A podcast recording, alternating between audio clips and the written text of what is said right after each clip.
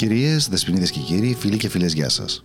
Είμαι ο Γιώργος Οδελικώστας, σύμβουλος συστημικής, επαγγελματικής και προσωπικής ανάπτυξης και ακούτε το 7ο επεισόδιο της σειράς των εκπομπών με τίτλο Μιλώντας με παραμύθια. Να θυμίσω ότι το παραμύθι που ακούτε έχει τίτλο Ο Γέροντας και το ταξίδι της μικρής Πασχαλίτσας στη Μεγάλη Εβδομάδα. Χθες είδαμε τη μικρή Πασχαλίτσα να ακολουθεί την πορεία του Χριστού από τη σύλληψή του μέχρι και τη Σταύρωση μέχρι το σημείο που ο Χριστός άφησε την τελευταία του πνοή πάνω στο σταυρό. Τα βασικότερα μαθήματα που πήρε ήταν ότι από τώρα και στο εξής δεν θα κρίνει κάποιον για κανέναν λόγο, ούτε καν τον ίδιο του τον εαυτό, συνειδητοποίησε τη διαφορά μεταξύ της μετάνοιας και της μεταμέλειας και είδε στην πράξη το πόσο δυνατή είναι η δύναμη της αγάπης. Το σημαντικότερο απ' όλα όμως ήταν ότι ο ίδιος ο Χριστός λίγο πριν ξεψυχήσει ψιθύρισε στο μικροσκοπικό αυτάκι της το μεγάλο μυστικό. Σήμερα θα δούμε με τα μάτια της καρδιάς μας πώς ήταν η έκτη ημέρα του ταξιδιού τους.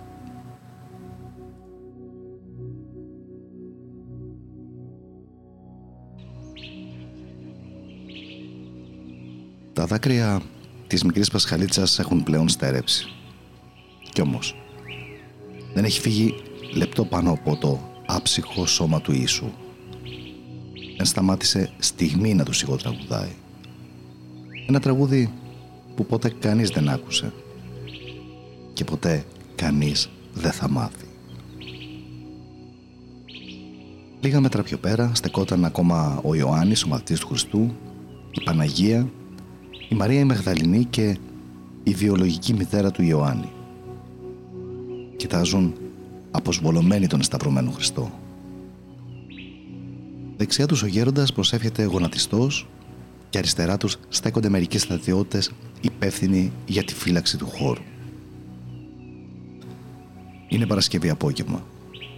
Η επόμενη ημέρα, Σάββατο του Πάσχα, είναι πολύ μεγάλη γιορτή για τους Ιουδαίους σύμφωνα με τον ε, Μοσαϊκό νόμο, απαγορεύεται να υπάρχουν σώματα επάνω σε σταυρό τέτοια μέρα. Ζητείται λοιπόν η άδεια του Πιλάτου να εφαρμόσουν άλλη μια συνηθισμένη πρακτική της εποχής. Για να κατεβάσουν πιο γρήγορα τα σώματα από τους σταυρούς, έπρεπε να επισπεύσουν τον θάνατο και αυτό το πετυχαίνανε συνθλίβοντας τα κόκαλα και τις αρθρώσεις των σταυρωμένων. Η Πασχαλίτσα βλέπει από μακριά να έρχονται προς το μέρος τους μερικοί στρατιώτες, κάποιοι αρχιερείς και κάποιοι πρεσβύτεροι. Ένας στρατιώτης πηγαίνει κάτω από το σταυρό του πρώτου ληστή, ο οποίος ήταν ακόμα ζωντανός και τους πάει τα κόκαλα. Περνάει από κάτω τους, πηγαίνει στον άλλο ληστή και κάνει ακριβώς το ίδιο. Όταν ο στρατιώτης στέκεται πια κάτω από το σταυρό του Ιησού, η Πασχαρίτσα παγώνει. Είναι δυνατόν να του κάνετε κάτι τέτοιο, φωνάζει με όλη της τη δύναμη. Ούτε νεκρό δεν τον αφήνεται να ησυχάσει. Ο στρατιώτης κοντοστέκεται, γυρίζει προς τους υπόλοιπους και λέει «Αυτός είναι ήδη νεκρός. Δεν χρειάζεται να του σπάσω τα κόκαλα». Η Πασχαλίτσα κοιτάζει με αγωνία τους αρχιερείς και τους πρεσβυτέρους που μιλάνε μεταξύ τους χαμηλόφωνα αλλά με ένταση.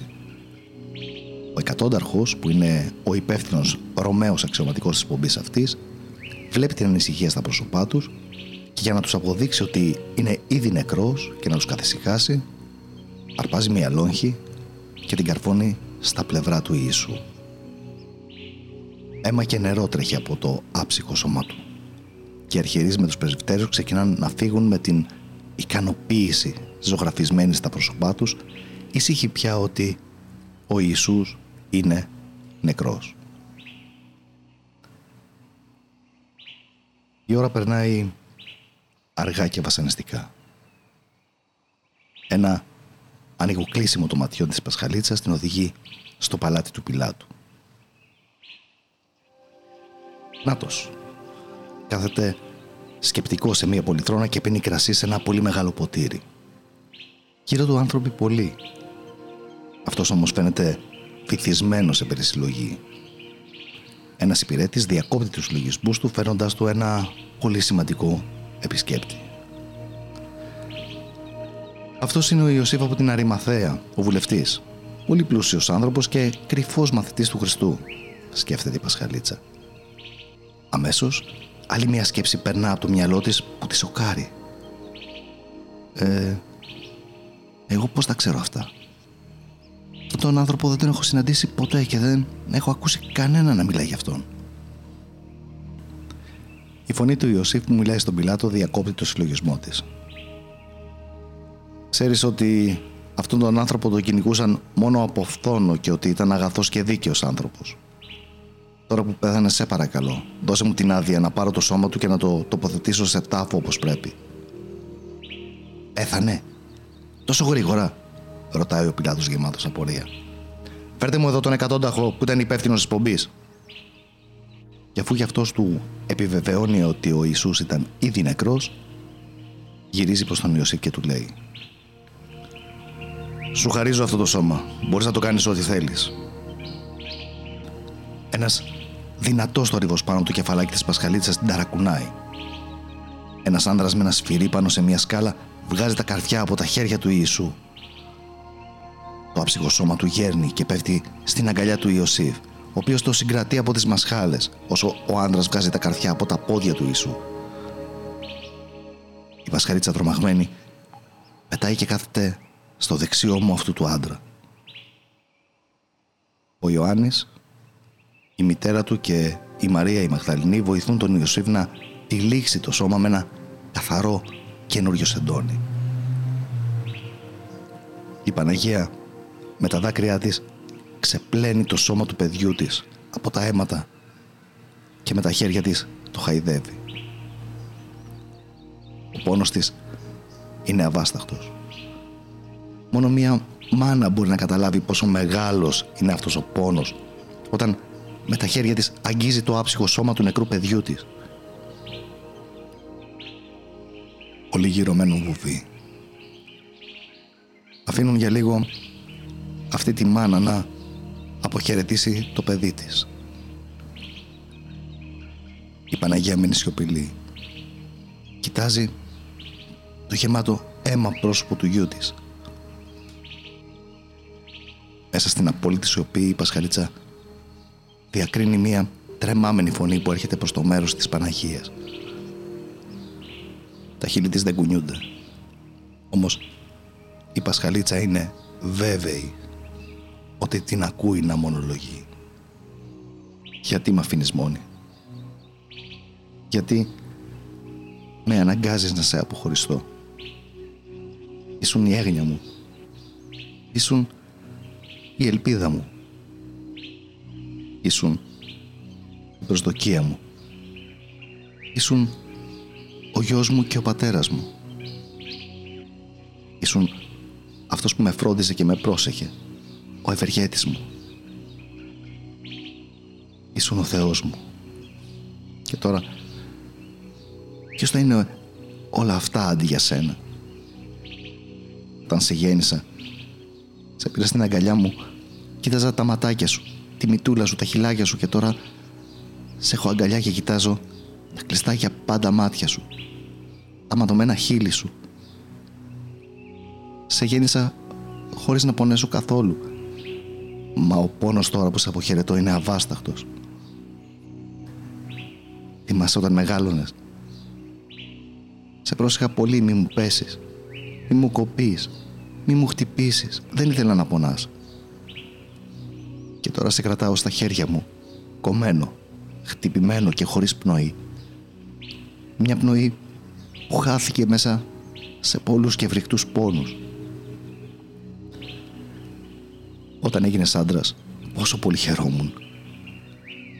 Και τώρα, αντί για χαρά έχω λύπη. Αντί για ευφροσύνη έχω πίκρα. Αντί για αγαλίαση νιώθω πόνο. Αντί για ευτυχία νιώθω ανίποτη δυστυχία.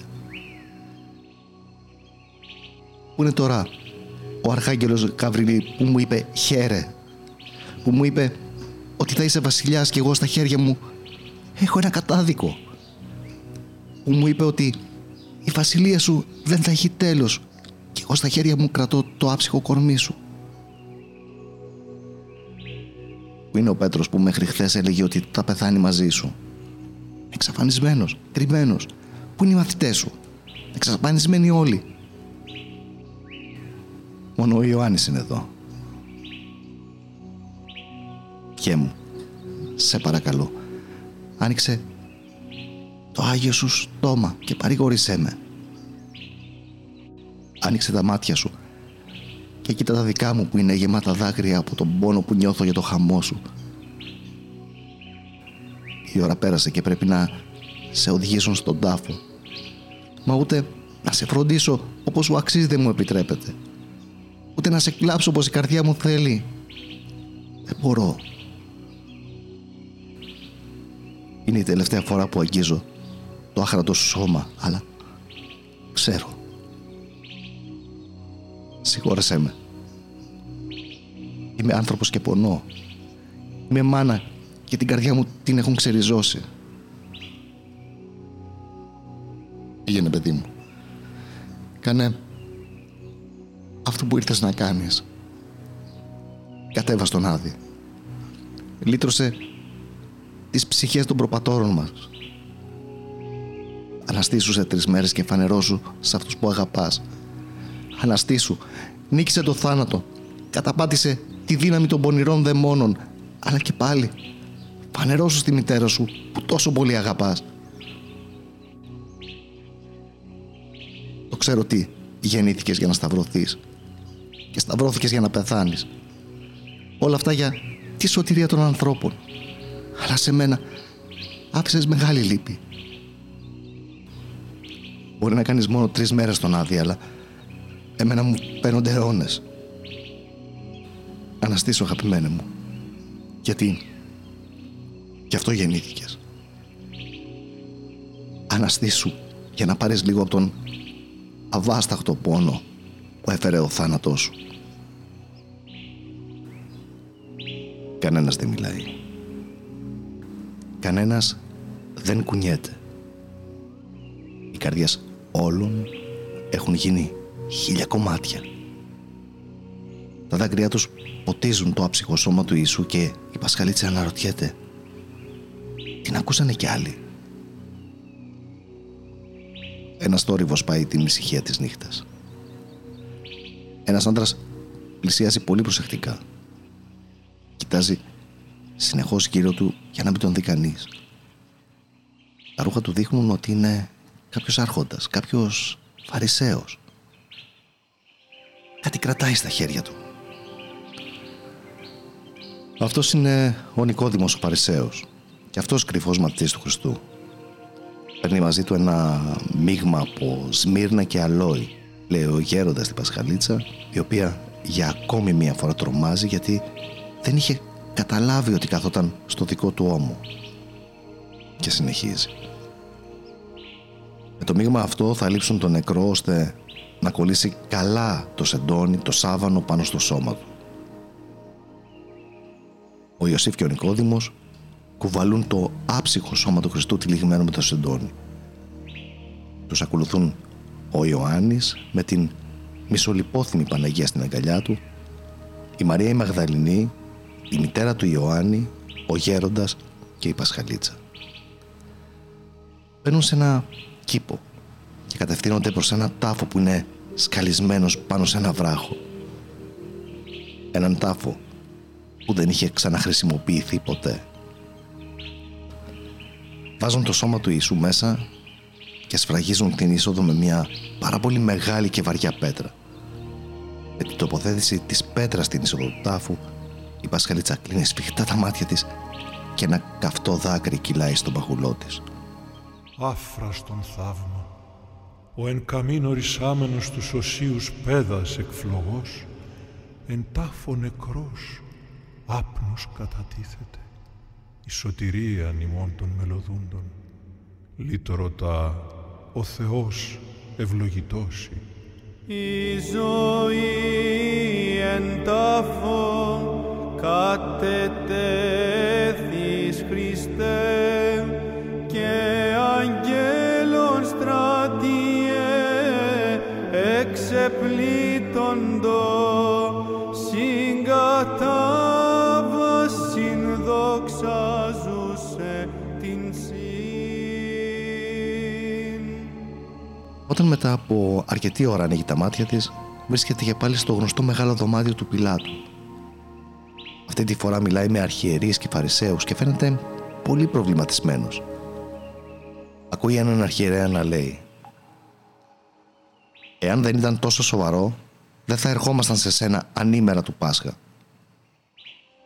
Θυμηθήκαμε όμως πως εκείνος όλο ο πλάνος όταν ακόμα ζούσε είπε «Μετά από τρεις μέρες θα αναστηθώ». Δώσε διαταγή λοιπόν να πάει φρουρά να φυλάει τον τάφο αυτές τις μέρες, μήπως έρθουν οι μαθητές του και κλέψουν το σώμα και έπειτα διαδώσουν ότι αναστήθηκε από νεκρούς. Και αυτή η τελευταία πλάνη του λαού θα είναι χειρότερη από την πρώτη. Ακούγοντας αυτά, ο Πιλάτος διατάζει: Πάρτε φρουρά. Πηγαίνετε και φυλάξτε τον τάφο όπως νομίζετε καλύτερα. Με ένα ανοιγοκλείσιμο των ματιών της, η Πασχαλίτσα και ο Γέροντα βρίσκονται πάλι έξω από τον τάφο. Οι αρχιερείς και οι Φαρισαίοι με τα ίδια τους τα χέρια σφραγίζουν τον τάφο όσο καλύτερα μπορούν και φεύγουν, αφήνοντας τους στρατιώτες να το φρουρούν. Να ρωτήσω κάτι, λέει η Πασχαλίτσα στο Γέροντα. Σ' ακούω, πες μου. Το σώμα του Χριστού βρίσκεται μέσα σε αυτόν τον τάφο. Αλλά εμείς ξέρουμε ότι τρεις μέρες μετά το θάνατό του θα αναστηθεί. Πάνω στο σταυρό άκουσα με τα ίδια μου τα αυτιά το Χριστό να λέει στον πατέρα του ότι του παραδίδει το πνεύμα του. Αυτό σημαίνει ότι αυτές τις τρεις μέρες ο Χριστός θα βρίσκεται με τον πατέρα του. Άκου. Ό,τι και να σου πω είναι πολύ δύσκολο να το καταλάβεις. Τόσο εσύ όσο και πολλοί άνθρωποι που κάποια στιγμή θα διαβάζουν την ιστορία σου, που κάποιος θα γράψει. Ξέρω ότι ο Χριστός λίγο πριν ξεψυχήσει κάτι είπε στο αυτάκι σου. Ναι, μου είπε ένα μεγάλο μυστικό, λέει ενθουσιασμένη. Από τη στιγμή που είναι μυστικό σημαίνει ότι δεν το ξέρει κανείς, ούτε καν εγώ. Ε, μπορεί, δεν ξέρω. Κοίτα, μήπως μπορέσεις να χρησιμοποιήσεις το μεγάλο μυστικό για να σου λυθούν κάποιες απορίες σου. Να θυμάσαι ότι τίποτα Μα τίποτα δεν είναι τυχαίο. Η Πασχαλίτσα πετάει πάνω στην μεγάλη πέτρα που σφράγιζε τον τάφο, κλείνει τα ματάκια της και προσπαθεί να επαναφέρει την ανάμνηση του συναισθήματος τη στιγμή που ο Χριστός ψιθύρισε στο αυτάκι της το μεγάλο μυστικό. Το τοπίο αλλάζει. Βρίσκεται σε ένα πολύ περίεργο μέρος που όμοιό του δεν έχει ξαναδεί. Αλλά και δεν υπάρχουν και λόγια να το περιγράψουν.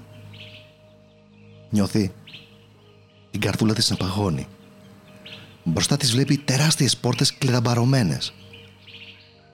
Ξαφνικά ακούει από πίσω τις ψαλμοδίες. Γυρίζει το κεφαλάκι της και βλέπει κάτι πολύ φωτεινό να πλησιάζει. Προσπαθεί να διακρίνει. Το φως είναι πάρα πολύ έντονο. Νομίζει ότι η πηγή του φωτός είναι... είναι... ο Χριστός που έρχεται προς το μέρος της. Αλλά δεν είναι και πολύ σίγουρη. Δεν έχει ξαναδεί τόσο δυνατό και τόσο παράξενο φως. Διάφορα πραγματάκια πετούν γύρω του. Το φως την προσπερνά και πηγαίνει προς εκείνες τις μεγάλες πόρτες. Η Πασχαλίτσα ακούει πολλές φωνές που ενωμένες σαν μία λένε επιτεκτικά «Ανοίξτε τις πύλες για να περάσει ο βασιλιάς της δόξης». Ποιος είναι αυτός ο βασιλιάς της δόξης, ακούγονται μερικές τρομαγμένες φωνές από την άλλη πλευρά. Είναι ο κύριος όλων των δυνάμεων. Αυτός είναι ο βασιλιάς της δόξης. Και ξαφνικά οι τεράστιες αυτές πόρτες γίνονται χίλια κομμάτια και όλο αυτό το φως μπαίνει μέσα.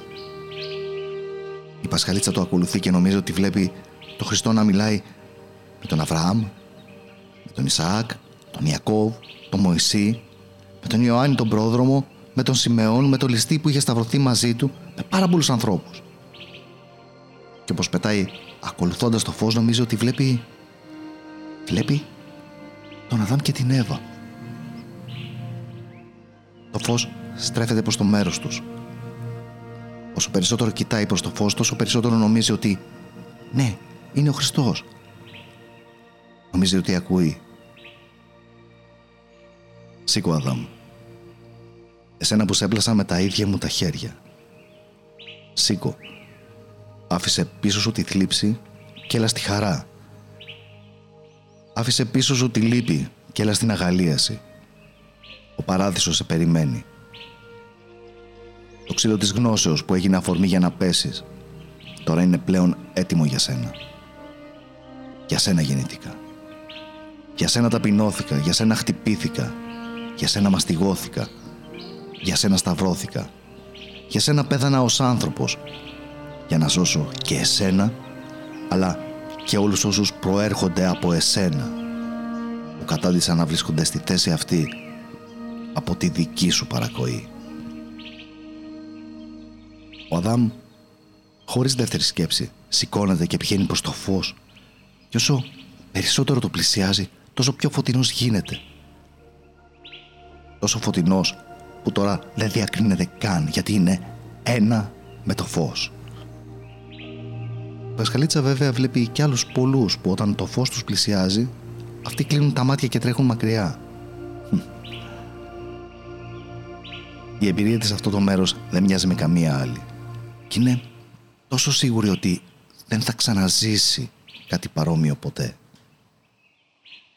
Είδε και πολλά άλλα πράγματα που για πολλούς και για διάφορους λόγους δεν γίνεται να περιγραφούν εδώ. Μια αίσθηση ελευθερίας απλώνεται σε όλη της το κορμί. Γεμίζει την καρδιά της, ανοίγει το μυαλό της. Μια αίσθηση ελευθερίας χωρίς όρια και περιορισμούς. Κλείνει τα μάτια της και αφήνεται σε αυτή την αίσθηση. Όταν τα ανοίγει είναι και πάλι στην αγκαλιά του γέροντα. Πόσο χρονών πέθανε ο Χριστός, τον ρωτάει. 33 χρονών, απαντά ο γέροντας, ξαφνιασμένος από την ερώτησή της. Άρα, για 33 χρόνια κήρυτε στους ανθρώπους πάνω στη γη. ναι, απαντά ο γέροντας, προσπαθώντας να καταλάβει πού το πήγαινε. Ξέρεις πόσες ώρες κήρυξε ο Χριστός στους νεκρούς στον Άδη, ρωτάει ξανά και χωρίς να περιμένει απάντηση λέει 33. Ο γέροντας ακούει την Πασχαλίτσα να μονολογεί. 33 χρόνια κήρυξε σε ζωντανούς και 33 ώρες κήρυξε σε νεκρούς. Τίποτα δεν είναι τυχαίο. Τεντώνει τα φτερά της για να ξεμουδιάσουν, μα το βλέμμα της είναι καρφωμένο πάνω στη μεγάλη πέτρα που σφραγίζει τον τάφο. Μια ηρεμία, μια γαλήνη έχει απλωθεί μέσα στο σώμα της. Γυρίζει το βλέμμα της προς τον γέροντα και τον ρωτάει. Γιατί εμένα; Εσύ επιλέχθηκες, της απαντά. Γιατί, ρωτάει ξανά. Ξέρεις.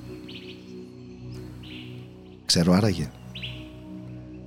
Άλλωστε, μην ξεχνάς ότι εσύ η ίδια μου είχες πει ότι σου αρέσουν πολύ τα ταξίδια.